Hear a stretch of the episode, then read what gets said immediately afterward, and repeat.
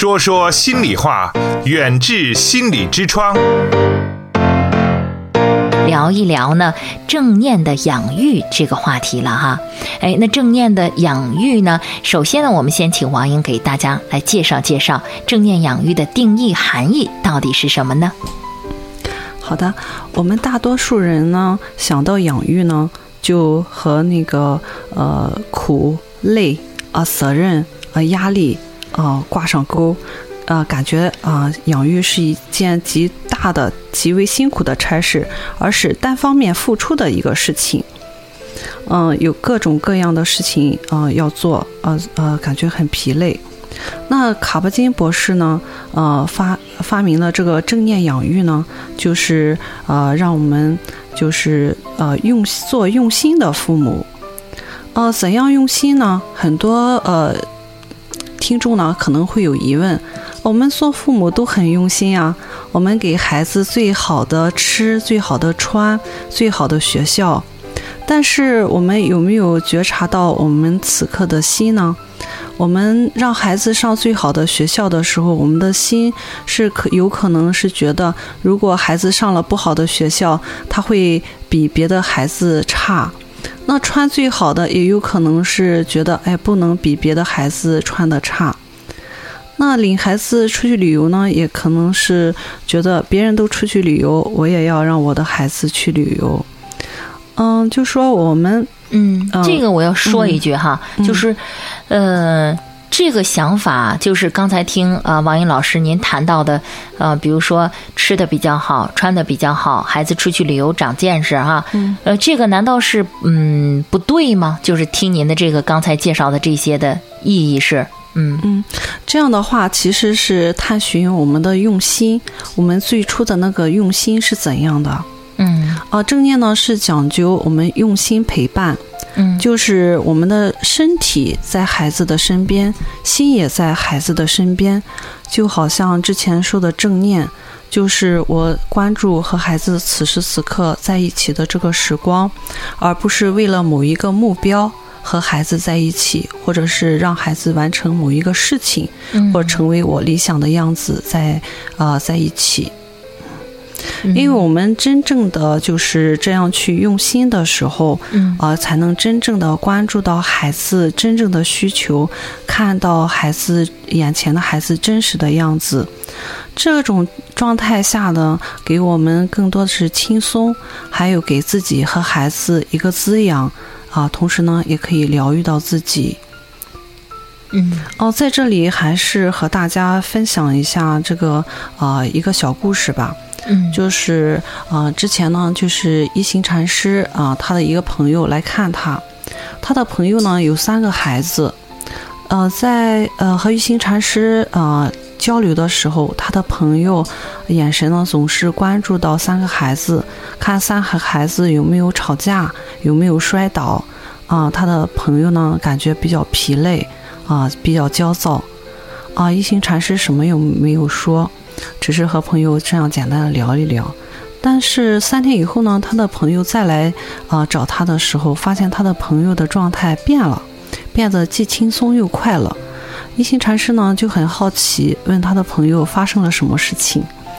他的朋友说：“啊，原来的时候，嗯，就是啊，学习很多的啊教育的书啊教育的方法，就想十全十美，照顾到每一个孩子，而且把我的时间呢分成很多的部分，一部分呢啊分给孩子，一部分分给老公，一部分呢分给工作。”我自己呢，只剩下很少很少的一点时间，我感觉我整个人没有自己的时间，嗯，就感觉很疲累。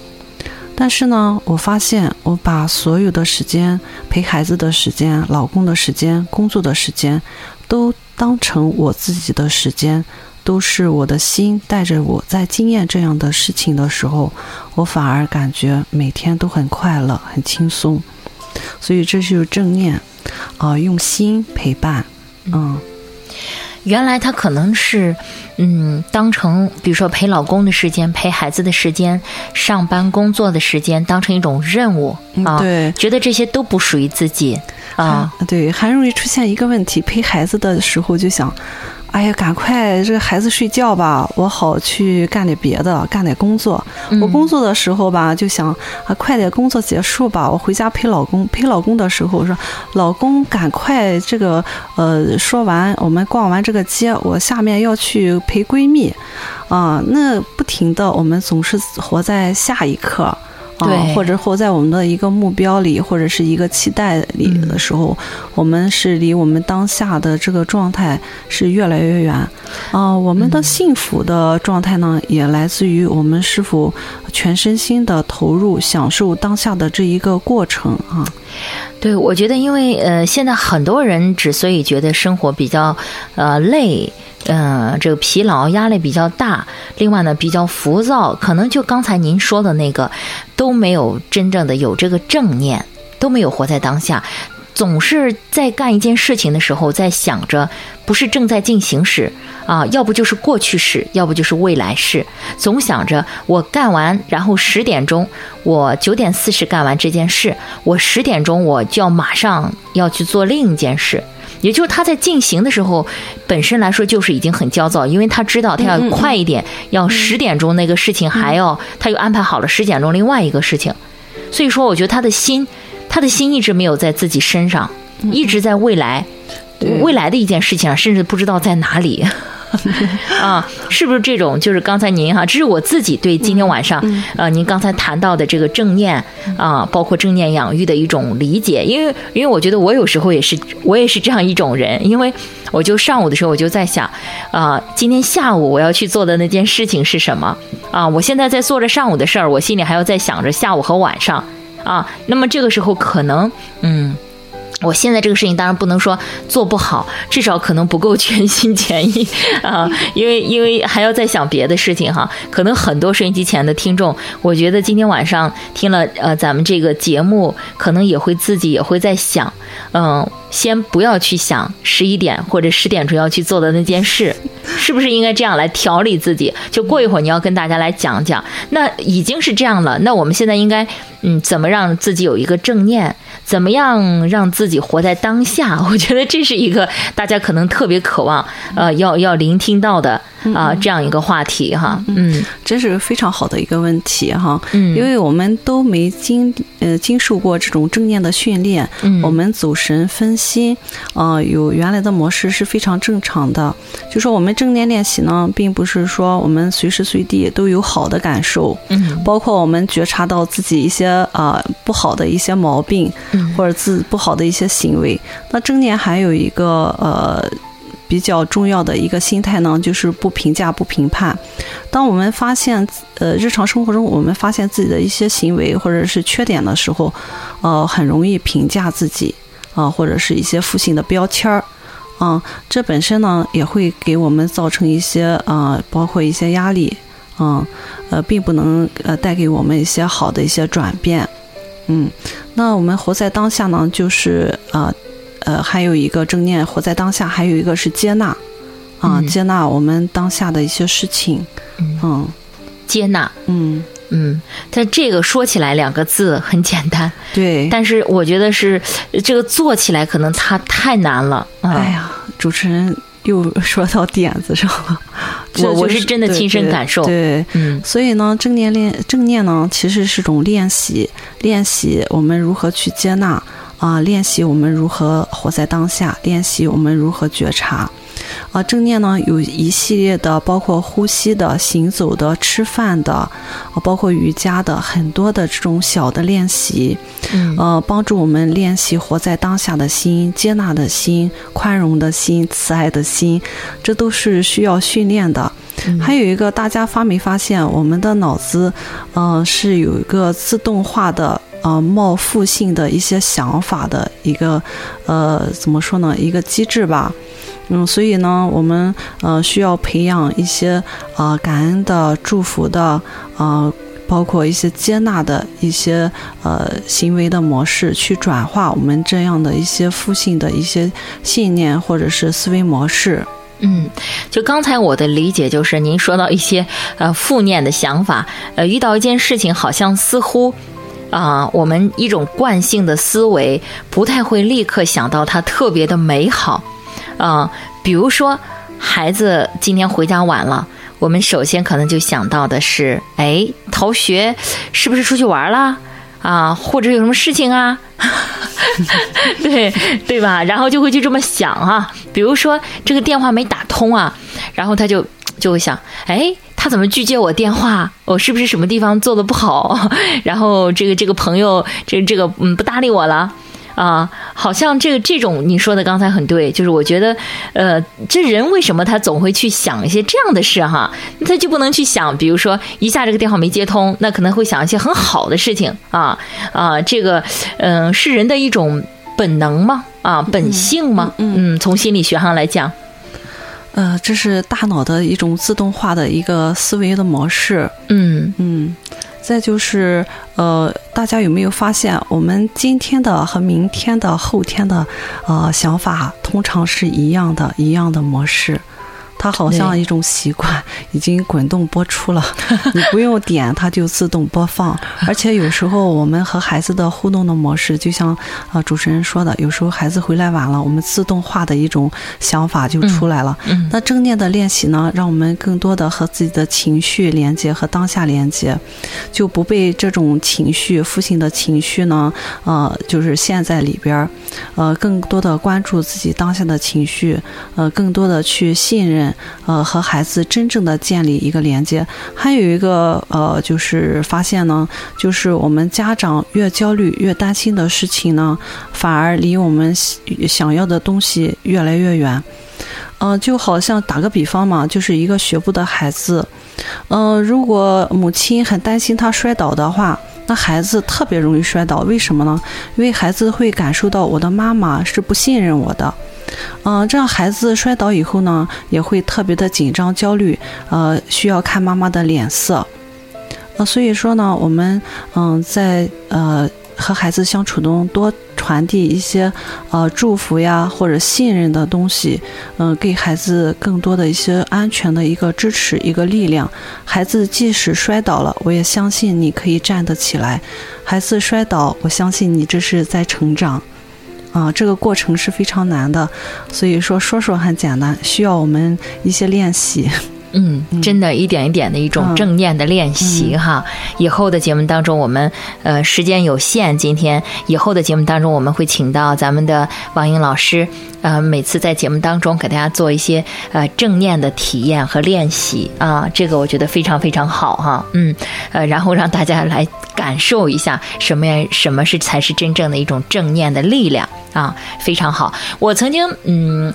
呃，曾经好像也是呃，听到咱们原来的咱们远志心理呃研究所的咱们一位老师在做节目的时候，呃，我觉得那个力量特别的震撼。嗯，说有一个孩子，呃，当时他好像是快考试了，特别无助啊，就是高考，然后呢，就是非常紧张，呃，非常忧虑。啊，然后这个很多的情绪压力又特别大啊，他觉得特别无助啊。这个时候呢，哎，那我们呃，我们的老师呢，咱们远志的老师呢，跟他讲，那么你现在想啊，你的你站在那里闭上眼睛啊，你的身后呃是你的爸爸妈妈，嗯嗯啊，然后呢，爸爸妈妈身后呢是你的爷爷奶奶啊，还有呢你的外公外婆。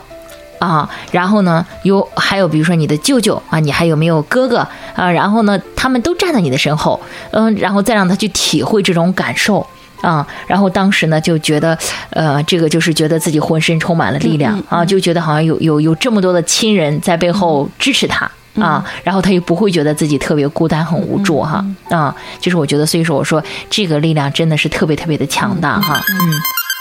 远志心理用中医打开中国人的心灵之窗。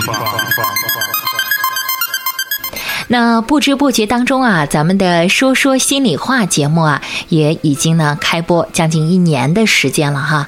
二零一七年年初的时候开播，转眼之间呢，现在已经是十二月的二十三号了啊，呃，还有呢一周的时间，那么二零一七年就要过去了，我们就要迎来崭新的二零一八年了。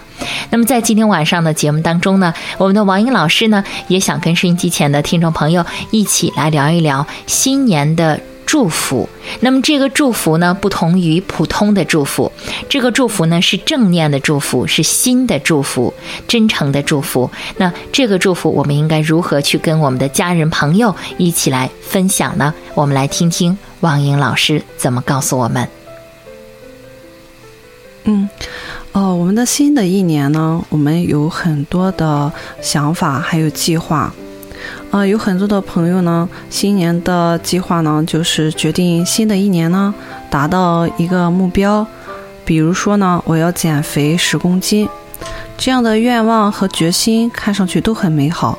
包括对家人的一些期望呢，都是家人，呃，怎样减肥，或者是家人，嗯。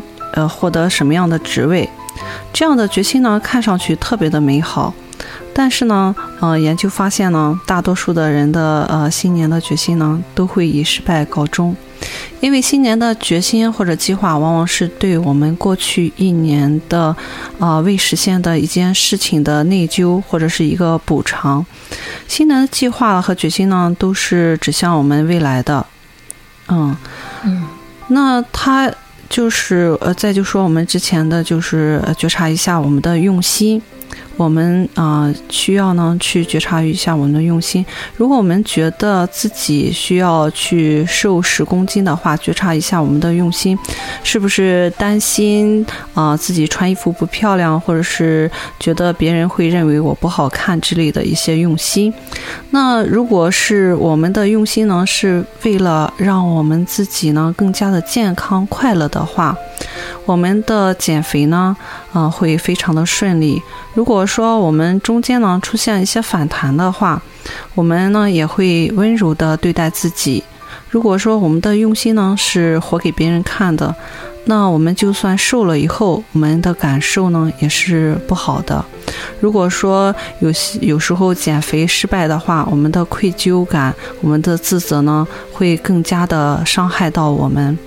所以呢，我们的新的一年呢，啊，祝福大家啊，和自己的那个最原初的初心呢相遇相连，嗯，活出真正的自己。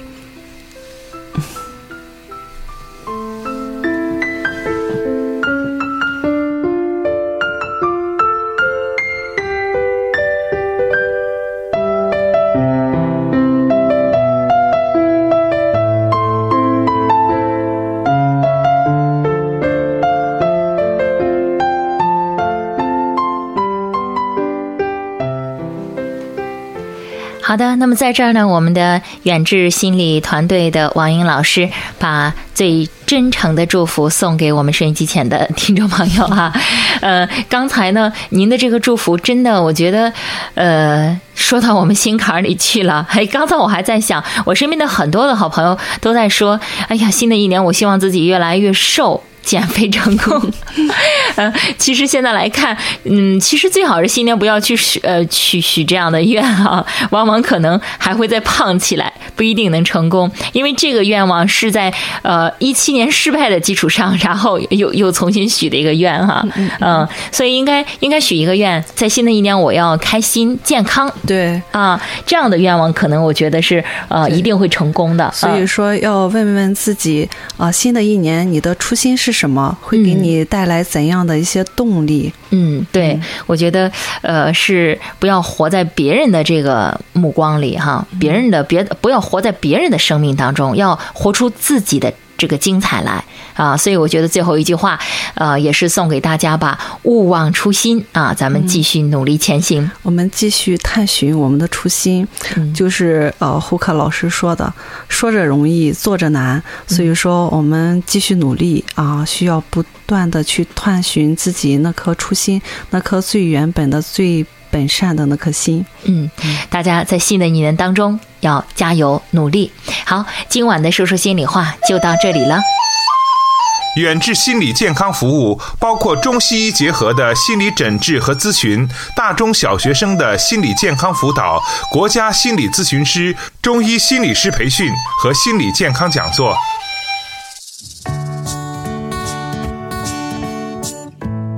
听众朋友，远志心理用中医打开中国人的心灵之窗。本期节目就到这里，我们下期再见。